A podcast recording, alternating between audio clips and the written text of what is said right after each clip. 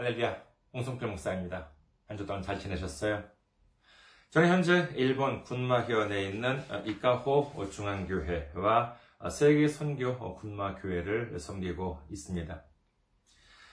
저희 교회 홈페이지 알려드리겠습니다. 저희 교회 홈페이지는 www.ikahochurch.com이 되겠습니다. www.ikahochurch.com 이곳으로 오시면 저희 교회에 대한 안내 말씀 그리고 주일 설교 말씀을 들으실 수가 있습니다.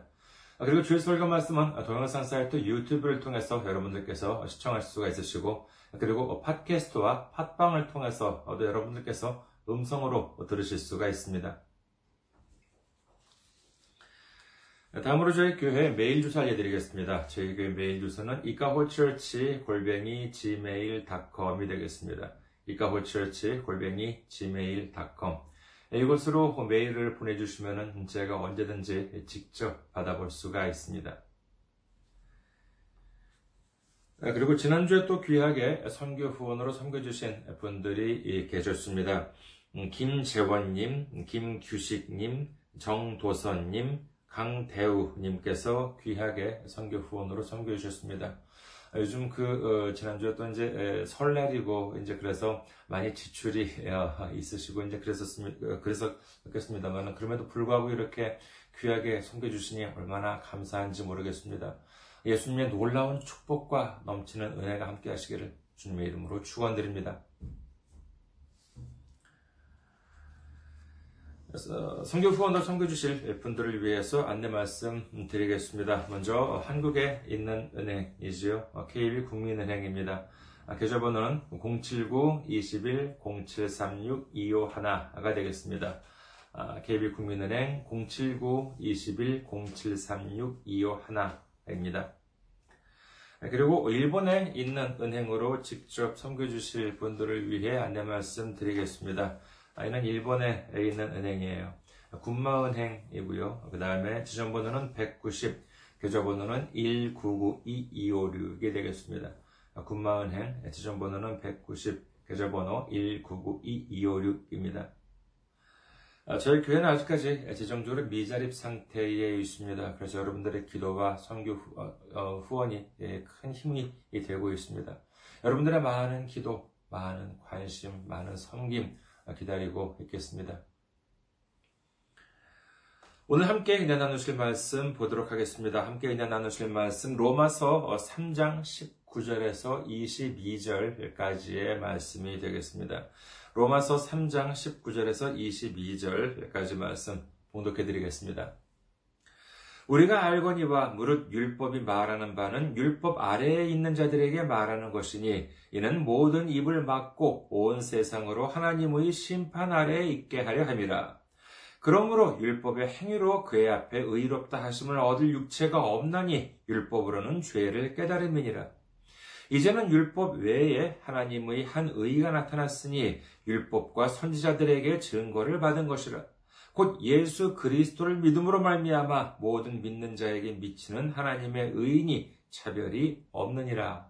아멘. 할렐루야.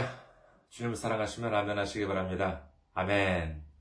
오늘 전 여러분과 함께 로마서 강해 21번째 시간으로서 율법의 안과 박이라는 제목으로 은혜를 나누고자 합니다. 아, 오늘은 먼저 본문 말씀을 어, 앞뒤로 두 구절씩 나누어서 보기로 하겠습니다. 아, 앞부분은 19절에서 20절까지이고 어, 뒤구절은 21절에서 22절까지입니다. 먼저 우선 앞부분부터 어, 보시도록 하겠습니다. 로마서 3장 19절에서 20절 우리가 알거니와 무릇 율법이 말하는 바는 율법 아래에 있는 자들에게 말하는 것이니 이는 모든 입을 막고 온 세상으로 하나님의 심판 아래에 있게 하려 하심이라. 그러므로 율법의 행위로 그의 앞에 의롭다 하심을 얻을 육체가 없나니 율법으로는 죄를 깨달음이니라. 여기서 그 19절에 보면은 율법이라고 하는 말씀이 나옵니다. 네, 그런데 한마디로 율법이라고 해도 이는 뭐 좁은 의미가 와그 넓은 의미가 있다고 하겠습니다. 먼저 좁은 의미의 율법이라고 하면은 이는 이스라엘 백성이 애굽에서 400년 가까이 노예 생활을 하다가 모세의 인도하에 탈출을 하게 되죠. 이 사건이 이른바 아, 출애굽입니다. 애굽, 이집트를 탈출하다라고 하는 뜻이지요. 그들은 애굽에서 자유민이 아니었기 때문에 자신들의 법률이 없었고 오로지 애굽의 법률에 따라서 살아갈 수밖에 없었습니다. 그러나 이제 애굽을 탈출한 그들은 자유민이 되었습니다. 다른 민족의 지배를 받지 않습니다. 다른 민족이 만들어 놓은 법의 지배를 받는 것이 아니라 자신들 스스로의 법을 가질 권리가 주어졌던 것이지요. 하나님께서는 이제 그들에게 법을 내려 주십니다. 이것이 바로 율법이라고 할 수 있습니다. 이 율법이라고 하는 것은 출애굽기를 비롯해서 레위기, 민수기, 신명기 등의 이제 기록이 되어 있습니다만은 대표적인 것이 우리도 잘 아는 바와 같이 십계명이라고 할 수 있겠지요. 그리고 이 외에도 하나님께서는 율법을 주셨는데 신학자들에 의하면은요 하나님께서 주신 율법은 어, 무엇 무엇을 하라 라고 하는 명령이 어, 248가지 그리고 무엇 무엇을 하지 말아라 라고 하는 이 금지 명령이 365가지 이렇게 해가지고 모두 248 어, 더하기 365 이렇게 해가지고 모두 613가지 정도라고 합니다. 당시 하나님으로부터 받은 율법은 오랜 세월 동안 이스라엘 민족에 의해 엄격히 지켜져 왔습니다. 뿐만 아니라 출애굽으로부터 몇 천 년이나 이렇게 시간이 흐름에 따라서 여기에 첨부가 되기도 하고 또 변형이 되기도 한 것이 한 것이 사실이라고 할 수 있겠습니다. 이제 율법이라고 하는 것은 단순한 법조문에 머무는 것이 아니라 그러다 보니까 이제 이스라엘 사람들의 사상이나 문화, 제도 속에 깊숙이 자리 잡고 있었습니다. 따라서 이 넓은 의미의 율법이라고 하면은 이는 단순히 법조문이나 아니면은 성안경의 구약을 뛰어넘어서 당시 사람들이 살고 있는 그 전체 그 세상을 일컫는 뜻으로도 사용되었다라고 할 수 있겠습니다. 자, 우선 19절에 나오는 율법을 좁은 의미의 율법, 그러니까 법조문이라고 하는 의미로 살펴보기로 하겠습니다. 19절에 보면은 바울은 율법에 대해서 말하기를 율법이라고 하는 것은 율법 아래에 있는 사람들을 대상으로 하는 것이다 라고 말합니다. 그러면서 율법이라고 하는 것은 무조건 하나님의 심판 아래에 두기 위해서 존재한다. 이렇게 규정하고 있지요.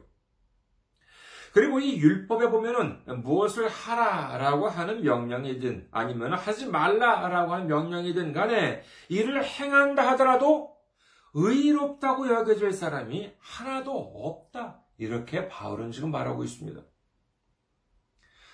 자, 이는 무엇을 말합니까? 이를 쉽게 이해한다면요, 뭐 지금 법률도 마찬가지지요. 특히 이 형법을 생각하면 알기 쉽습니다. 이 형법에 보면은요, 어, 누구의 물건을 이렇게 훔친다거나, 아니면 누구를 속이거나, 누구를 때리거나, 또는 이런 좀 무서운 말입니다만은 뭐 살인을 저지르거나 하게 되면은요, 그 죄에 따라서 이 형벌이 규정이 되어 있습니다. 하지만 이 형법에는 없는 규정이 있지요. 예, 그것은 뭐냐 하면은요, 누구의 물건을 훔치지 않았다고 해서 또는 누구를 속이거나 때린 적이 없다고 해서 상을 준다. 이와 같은 내용은 어디에도 없습니다. 어, 좀 이상한 말씀이겠습니다만은요. 아무리 법을 잘 지킨다 하더라도 그거는 본전인 셈이고 법을 잘 지키는 것만으로는 큰 상을 받거나 아, 칭찬을 받는 일은 극히 드물다고 할 수 있겠지요. 더구나 20절에 보면 어떻게 되어 있습니까? 로마서 3장 20절. 그러므로 율법의 행위로 그의 앞에 의롭다 하심을 얻을 육체가 없나니 율법으로는 죄를 깨달음이니라. 성경에 해보면은요, 어, 종종 등장하는 이 뭐 의롭다 또는 이제 뭐 의인이라고 하는 표현을 우리는 그냥 뭐 가볍게 생각하는 경우가 있는데, 이는 뭐 단순히 뭐 의인이라 그러면, 아, 뭐 그냥 뭐 단순히 뭐 그냥 훌륭한 사람, 착한 사람, 아, 이러한 뜻이 아닙니다. 그것이 아니라 의인만이 천국 하나님 아버지의 나라에 들어갈 수 있는 자격이 주어진다는 것입니다. 그런데 20절 말씀은 뭐라고요? 예, 이 하나님께서 주신 율법을 아무리 열심히 지켜봤자 의롭다 하시면 얻을 육체가 없다. 즉, 아무리 율법을 평생 동안 열심히 지켜봤자 천국에 들어갈 자격을 얻지 못한다는 것입니다. 이를 다시 말하자면요, 어, 사람이 태어날 때 100점을 가지고 태어난다고 한번 해보죠. 그런데 율법을 어길 때마다 점수가 깎입니다. 큰 죄를 지으면 점수가 많이 깎이고요. 작은 죄를 지으면 점수가 조금 깎인다고 한번 해보죠. 그런데 문제가 두 가지 있습니다. 하나는 뭐냐 하면은요, 천국에는 의인, 의로운 사람, 흠이 없는 사람, 즉, 그 100점 만점인 사람만이 들어갈 수가 있습니다. 둘째 문제는 뭐냐 하면은 이 율법을 어기면은 점수가 깎이지만은 율법을 아무리 잘 지켜봤자 하나님으로부터 칭찬을 받지 못한대요. 말하자면은 점수가 늘어나지 않는다는 것입니다. 그러면 우리는 이렇게 하나님께 따지고 싶을지도 모릅니다. 아니 하나님, 제가 살면서 뭐 큰 죄를 지은 것도 아닌데 정말 세상 법으로는 처벌도 받지 않을 정도의 작은 죄 몇 개를 지었을 뿐인데 그렇다고 해서 천국에 들어가지 못한다는 게 말이 됩니까? 그러나 성경에는 뭐라고 적혀 있습니까? 야고보서 2장 10절에서 11절 누구든지 온 율법을 지키다가 그 하나를 범하면 모두 범한 자가 되나니 가늠하지 말라 하십니까? 또한 살인하지 말라 하셨은즉 네가 비록 가늠하지 아니하여도 살인하면 율법을 범한 자가 되느니라. 아니 이건 좀 너무하지 않습니까? A라고 하는 죄를 지었다면은 A라고 하는 죄에 대해서 죄값을 치르면 되는 것이 세상 법입니다만은 성경에 의하면 뭐냐? 무겁든 가볍든 A라고 하는 법을 어기면은 다른 B라고 하는 법만이 아니라 모든 율법을 어긴 것이나 마찬가지다라고 하는 것이지요. 그러니까 큰 죄를 범한 사람이나 작은 죄를 범한 사람이나 점수는 깎일 뿐이고 평생 동안 노력해서 율법을 지켜봤자 도무지 점수가 늘어나진 않아요. 하나님 앞에서 100점인 의인만이 천국에 들어갈 수가 있는데 99.99점을 받은 사람도 아무리 노력해도 0.01점이 늘어나지 않아서 천국에 들어가지 못한다고 성경은 말씀하고 계신 것입니다. 이것이 과연 희망입니까? 절망입니까? 그렇습니다. 절망입니다. 완전히 한 절망이에요. 우리가 우리 힘으로 아무리 힘써 노력해 봤자 이 절망에서 벗어날 수가 없는 것입니다. 우리가 우리 힘으로 아무리 힘써 노력해 봤자 천국에 들어갈 수가 없습니다. 이것이 절망이 아니고 무엇이겠습니까? 그런데 이와 같은 우리에게 소망이 생겼습니다. 희망이 생겼습니다. 오늘 말씀 뒷부분이죠. 로마서 3장 21절에서 22절. 이제는 율법 외에 하나님의 한 의가 나타났으니 율법과 선지자들에게 증거를 받은 것이라. 곧 예수 그리스도를 믿음으로 말미암아 모든 믿는 자에게 미치는 하나님의 의인이 차별이 없느니라. 이제 율법 말고 하나님의 한 의가 나타났다라고 합니다. 이 의라고 하는 것이 뭐라고요? 그렇습니다. 천국에 들어갈 자격을 말합니다. 내가 비록 지은 죄 때문에 천국에 들어갈 자격이 없지만 그 의만 내가 잡으면 천국으로 들어갈 자격이 주어집니다. 그렇다면 이 의를 잡아야 하겠습니까? 말아야 하겠습니까? 당연히 잡아야지요. 목숨을 걸고라도 잡아야 합니다. 내가 가진 모든 것을 다 버린다 하더라도 잡아야 합니다. 그렇잖아요. 내가 가진 모든 것을 가지고 지옥에, 지옥에 떨어지는 것보다는 내가 가진 모든 것을 버리고서라도 그 의를 잡음으로 인해서 천국에 들어간다면 이것이 얼마나 남는 장사입니까? 그리고 그 의는 이미 율법과 선지자들에 의해서 예언이 되어 왔다라고 합니다. 그렇다면 그 의가 무엇입니까? 그렇습니다. 바로 우리의 구주 되신 그리스도 예수님이다라고 하는 사실을 믿으시기를 주님의 이름으로 축원합니다. 아무리 흰 빨래를 열심히 먹물로 빨아봤자 하얘지지 않습니다. 아무리 절망 속에서 열심히 허우적거려 봤자 희망은 보이지 않습니다. 그러면 어떻게 해야 하겠습니까? 잠시 좀 화제를 돌려볼까 합니다. 세상이나 다른 종교를 보면은요, 뭐 죽어서 뭐 다른, 뭐 다시 다른 무엇인가로 뭐 태어난다라고 하는 말을 합니다만은 성경적으로 본다면은요, 우리가 죽어서 뭐 다른 사람으로 이 땅에서 다시 태어난다거나 아니면 하물며 다른 동물로 태어난다라고 하는 말씀은 어디에도 없습니다. 하지만 우리가 이렇게 텔레비전이나 영화를 볼 때를 보면은요, 가끔은 아, 정말 저런 동물처럼 살고 싶다. 먼저 그렇게 생각해 보신 분들도 계시지 않을까 합니다. 자, 그렇다면요, 여러분께서는 사람이 아닌 다른 동물로 살아간다 라고 하면은 어떤 동물처럼 살아가고 싶으십니까? 뭐 여기에는 뭐 여러 어, 의견이 있으시겠지요. 뭐 다양한 동물을 생각하실 수도 있겠고, 또 거기에는 다양한 이유도 있으실 겁니다. 사실 세상에는 뭐 수많은 동물들이 있다고 합니다만은 그 생김새나 구조적으로 본다면은 우리 사람과 그리 큰 차이가 없습니다. 뭐 그렇잖아요. 뭐 어, 모두 다 뭐 눈, 코, 입, 귀가 있어요. 뭐 눈은 보는 것이고, 뭐, 코는 냄새를 맡거나 숨을 쉬는 것이고, 귀는 듣는 것이고, 입은 먹거나 마시거나 하는 것이죠. 뭐 머리에는 뇌도 있고, 어, 그리고 심장도 있고, 위장, 위장도 있고, 뭐, 대장, 소장 있습니다. 팔과 다리도 있지요. 혈관에는 피가 흐르고 있습니다. 더 흥미로운 사실을 알려드릴까요? 우리 인간과 그 다음에 원숭이 침팬지 있죠. 우리 인간과 그 원숭이 그 침팬지의 유전자를 분석해 보았더니 그 차이가 아, 몇 프로 같을까요?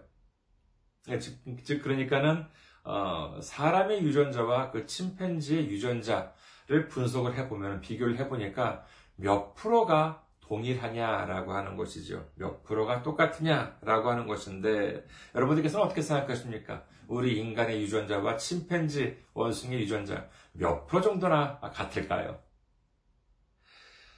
2003년에 미국에서 발표된 논문에 의하면요, 인간과 침팬지의 유전자는 몇 프로가 동일하냐? 무려 94.8%나 동일하다라고 하는 논문이 나왔다고 합니다. 뭐 이쯤 되면은요, 뭐 거의 사람과 동일하다고 해도 과언이 아니죠. 94.8%, 뭐 거의 뭐 95%입니다. 어찌하면은 다음에 동물원에 갔을 때 침팬지를 만나게 되면은 어, 전도라도 해봐야 되지 않을까, 복음이라도 좀 전해봐야 되지 않을까라고 하는 어, 생각도 해보았습니다.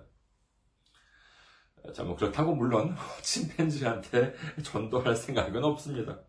그 이유는 뭐냐면은요, 과학자들이 밝혀낸 숫자가 인간과 침팬지의 유전자가 94.8%가 아니라 99.999% 동일하다 하더라도 침팬지가 인간일 수가 없고 인간이 침팬지일 수가 없기 때문입니다.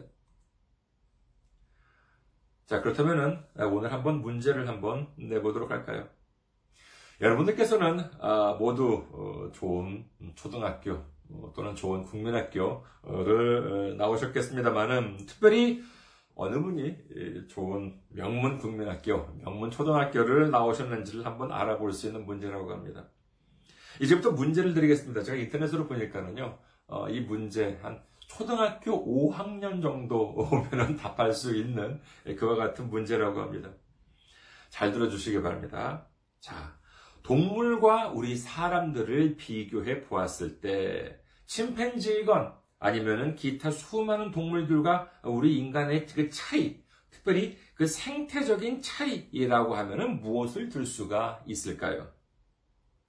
좀 어렵게 될지 모르겠습니다만은요. 자, 힌트를 드리자면은요. 동물이나 사람이 실제로 살아가고 있는 그 장소가 아니라 살아가고 있는 그 생태학적인 공간, 소속되어 있는 세계, 구조, 이 차이가 있다고 할 수 있겠습니다. 그러면 이 동물들이 소속되어 있는 세계, 동물들이 소속되어 있는 세계는 어떠한 곳일까요? 얘는 무엇이냐 하면요, 바로 이 먹이사슬의 세계입니다. 어렸을 때 공부했던 교과서를 좀 떠올려 보시면은요, 이 먹이사슬, 주로 피라미드 형식을 하고 있죠. 먹이사슬의 맨 밑에는 미생물들이나 작은 곤충들이 이제 있습니다. 그리고 조금씩 위로 올라가면은요, 덩치가 큰 동물들이 생기죠. 초식 동물이 있고 그 위에는 뭐 육식 동물이 등장하게 됩니다. 그리고 그 모양은 이렇게 피라미드 모양으로 되어 있는 것이 일반적이죠. 그러니까 개체 수가 피라미드는 이제 개체 수를 얘기하는데 맨 밑에 미생물들이나 뭐 작은 곤충 같은 것들은 제일 양이 많고 점점 점점 올라갈수록 이제 초식 동물, 육식 동물 이렇게 하면 이렇게 점점 이렇게 위로 올라갈수록 먹이 사슬에 이제 위로 올라갈수록 어, 수가 줄어들기 때문에 이렇게 피라미드 형식으로 이제 그립니다. 아, 자 그러면은요. 이 자연계의 먹이 사슬에서 또 하나의 문제를 드리면은요. 우리 인간은 어디쯤에 위치해 있습니까? 이 피라미드 어, 모양인 이 먹이 사슬 중에서 이 사람, 인간은 어디쯤에 위치하고 있을까요? 이 얼핏 생각하면은요, 이 먹이사슬의 제일 꼭대기에 이 사람이 있다. 이렇게 생각할 수도 있겠습니다만, 아니에요. 그렇지 않습니다. 먹이사슬을 그림으로 그리게 되면 아까 말씀드린 대로 이렇게 피라미드 어, 형 모양으로 그려줍니다만 그러면은 아래에서 위로 올라가면은 자 끝이냐라고 하면은요 아니에요 그렇지 않습니다. 아래에서 위로 올라가는 것이 먹이사슬의 첫 번째 특징이라고 한다면은 이 먹이사슬의 두 번째 특징은 뭐냐? 바로 이 순환이라고 어, 하는 것에 있습니다. 먹이사슬이 아래에서 위로 올라간다고 어, 하는 것, 한다는 것은 뭐냐? 맨 위에 있는 동물이 이제, 그 위에, 위에 있는 동물이 아래 있는 동물을 잡아먹는다는 것이죠. 다시 말해서 천적이 있다라고 하는 뜻입니다만은 그렇다면 천적이 없는 맨 꼭대기에 있는 동물은 어떻게 되냐라고 하면은 그 동물이 죽게 되면 다시 아래 동물들의 먹이가 됩니다. 이렇게 본다면요, 먹이 사슬은 단순히 위로 올라가는 것만이 아니라 다시 아래로 내려오는 이거 순환이라고 하는 특징도 갖고 있다라고 할 수 있겠지요.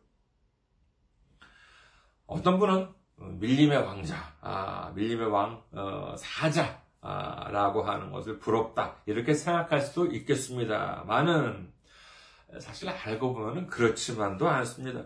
사자는 분명히 그 먹이사슬의 꼭대기 쪽에 이제 있다고 할 수 있겠습니다만은 이 암컷의 경우에는요 수컷이 만드는 무리에서만 살아갈 수가 있습니다. 수컷이 없으면 그 가족이 유지가 되질 않아요. 지켜주지를 못하니까는요 수컷이 반드시 한 마리 이렇게 있어야 됩니다. 자 그렇다면 정말 듬직한 수컷을 얻기만 하면 되는 것이냐 하면은 또 그렇지도 않습니다. 정말 젊고 힘이 넘치는 수컷은 아, 멋이 있지요. 누구도 건드릴 수가 없습니다. 그러나 수컷들은 가족을 또 차지하기 위한 싸움을 벌입니다. 젊고 힘이 넘치는 사자가 영원한가요? 아니에요. 사람도 그렇고 짐승도 그렇고 젊음은 잠시입니다. 나이가 들고 힘이 약해지면 금세 다른 사자들이 공격을 해옵니다. 그러면 싸움이 벌어지고 어, 젊었을 때는 다 물리치지만 나이가 들고 약해지고 이제 그러면은 이 싸움에서 패하게 되지요. 그러면 싸움에 패한 사자는 어떻게 되는 것이냐? 모든 것을 빼앗깁니다. 그때까지 가지고 있던 모든 것을 빼앗긴 채로 홀로 광야를 떠돌다가 쓸쓸하게 죽어갑니다. 그러면 그 죽은 시체는 이제 다른 동물들의 먹잇감이 되는 것이지요. 자, 그러면 이제 새롭게 가족을 차지한 수컷 사자는 그러면 어떠한 일을 벌이냐 하면은요. 그 전 수컷 사자 사이에, 전에 있었던 수컷 사자 사이에 태어난 새끼들이 있지 않겠습니까? 그 새끼들을 다 물어 죽입니다. 그리고 자기 새끼를 낳도록 하는 것이지요. 참 알고 보면은요, 그 세계가 얼마나 끔찍한지 모릅니다. 다시 질문으로 돌아갔어요. 자, 그러면은 사람은 먹이사슬에 어디에 있을까요? 사자 위에 있습니까? 아니에요. 그렇지가 않습니다. 그러면 사람은 어디에 있냐 하면은요, 그 먹이사슬에 아예 속해 있지 않습니다. 먹이사슬에서 완전히 벗어난 존재라고 하는 것이지요. 침팬지와 사람 유전자가 아무리 94.8%가 아니라 99.9999% 비슷하다 하더라도 침팬지는 먹이 사슬 안에 있는 것이요. 사람은 먹이 사슬 바깥에 있는 존재입니다. 이는 같을래야 같을 수가 없습니다. 이 먹이 사슬이라고 하는 것은 완전히 약육 강식의 세계입니다. 짐승들이 무슨 뭐 노약자를 보호한다라고 하는 말 들어보셨습니까? 먹이사슬의 개념, 세계에서는 그와 같은 개념이 없습니다. 약자는 오로지 강자의 먹잇감이 되기 위해서 존재를 하죠. 그리고 약자는 강자의 먹이가 될 뿐입니다. 강자는 약자를 먹이로 생각하는 것, 그 이상도 그 이하도 아니에요. 그렇다면, 우리도 그렇게 살기를 원하십니까? 그러실 리가 없겠습니다. 많은, 만약에 그와 같은 먹이 사슬의 세계가 좋다고 생각하시는 분이 혹시라도 계신다면은, 그분은 지금 아주 자신의 힘이 강할 때라고 할 수 있겠지요. 하지만 제가 뭐라고 말씀드렸습니까? 그렇습니다. 영원히 젊은 사람도 없고, 그리고 어, 영원히 젊은 사람도 없고, 영원히 힘이 센 사람, 영원한 강자도 없습니다. 그 먹이 사슬의 세계에 있게 된다면요, 그 마지막, 그 끝은 누구나 비참하게 되는 것입니다. 하지만 다행스럽게도 우리는 먹이 사슬 바깥에 존재합니다. 누군가가 나를 잡아먹으러 올까봐 덜덜 떨 필요가 없습니다. 내가 아무리 힘이 약해져도 사회적인 제도가 나를 보호해주고 있는 것입니다. 가끔 보면은요, 우리 사람이 사는 사회의 냉혹함을 동물의 세계와 비유로 말할 경우는 있다 하더라도 사실 정말로 그 동물의 세계와 같은, 그와 같은 끔찍한 일은 일어나지 않지요. 자, 다시 율법과 구원의 이야기로 돌아온다면은, 율법의 세계, 율법의 세계는 마치 먹이사슬의 세계라고 할 수 있습니다. 그것은 구원이 없습니다. 자비가 없습니다. 오로지 약육 강식이 지배하는 세계, 자신의 힘만이 지배하는 세계가 이 바로 먹이사슬의 세계이자 율법의 세계입니다. 더 구체적으로 어, 말씀해 볼까요? 내가 누구한테 맞았습니다. 화가 나요? 안 나요? 아, 당연히 화가 나지요. 그게 인지상정 아니겠습니까? 누군가가 내가 입고 있는 얼마 안 되는 이 옷을 빼앗으려고 해요. 그러면 그걸 멀뚱멀뚱 가만히 그럼서 지켜보고만 있습니까? 지금 돈 가격이 문제가 아니에요. 누군가 나를 뭐 내 것을 빼앗으려고 한다. 그러면 수단과 방법을 총동원해서 내 것을 지켜야지요. 그게 인지상정 아니겠습니까? 누가 나한테 억지로 무엇인가를 강요해요. 이걸 해라, 저걸 해라, 강요해요. 그런 사람을 어떻게 해야 돼요? 용서해서는 안 되지요. 그리고 나를 미워하는 사람이 있어요? 지가 뭔데 나를 미워해요? 나한테 함부로 했다가는 어떻게 되는지 한번 본때를 보여줘야, 보여줘야 되지 않겠습니까? 그게 인지상정 아니에요. 하지만 예수님께서는 뭐라고 하십니까? 마태복음 5장 39절에서 45절 나는 너희에게 이르노니 악한 자를 대적하지 말라. 누구든지 내 오른편 뺨을 치거든 왼편도 돌려대며 또 너를 고발하여 속옷을 가지고자 하는 자에게 겉옷까지도 가지게 하며 또 누구든지 너를 억지로 오리를 가게 하거든 그 사람과 심리를 동행하고 내게 구하는 자에게 주며 내게 꾸고자 하는 자에게 거절하지 말라. 또 내 이웃을 사랑하고 내 원수를 미워하라 하였다는 것을 너희가 들었으나 나는 너희에게 이르노니 너희 원수를 사랑하며 너희를 박해하는 자를 위하여 기도하라. 이같이 한집 하늘에 계신 너희 아버지의 아들이 되리니 이는 하나님이 그 해를 악인과 선인에게 비추시며 비를 의로운 자와 불의한 자에게 내려주심이라. 나를 때리는 사람에게 복수하고 내 것을 빼앗으려 한다거나 나를 힘들게 하려는 사람들, 나를 박해하는 사람들을 미워하고 그런 사람들과 싸우고 하는 것을 인지상정이다, 당연하다라고 생각하는 사람들은 이 지금 예수님 말씀처럼 행동하는 사람들을 뭐라고 하겠습니까? 예, 바보라고 하겠죠. 천하의 어리석은 사람들이라고 할 것입니다. 그러나 예수님은 뭐라고 하십니까? 그 사람들이 어리석은 것이 아니라 하나님 나라의 백성, 하나님 아버지의 아들이 된다라고 말씀하고 계시다는 사실을 믿으시기를 주님의 이름으로 축원합니다. 먹이 사슬에 속한 사람들, 즉 율법 안에 속한 사람들은 예수님에 속한 사람들 보면은 이해할 수가 없습니다. 어리석은 사람들처럼 보일 수가 있습니다. 그러나 율법 바깥에 속한 사람들, 예수님께 속한 사람들은 오히려 그것이야말로 가장 지혜로운 방법. 아니, 천국에 들어가는 유일한 방법이다. 라고 한다는 것을 믿으시기를 주님의 이름으로 축원합니다. 로마서 6장에서 바울은 다음과 같이 기록합니다. 로마서 6장 14절. 죄가 너희를 주장하지 못하리니 이는 너희가 법 아래 있지 아니하고 은혜 아래에 있습니다.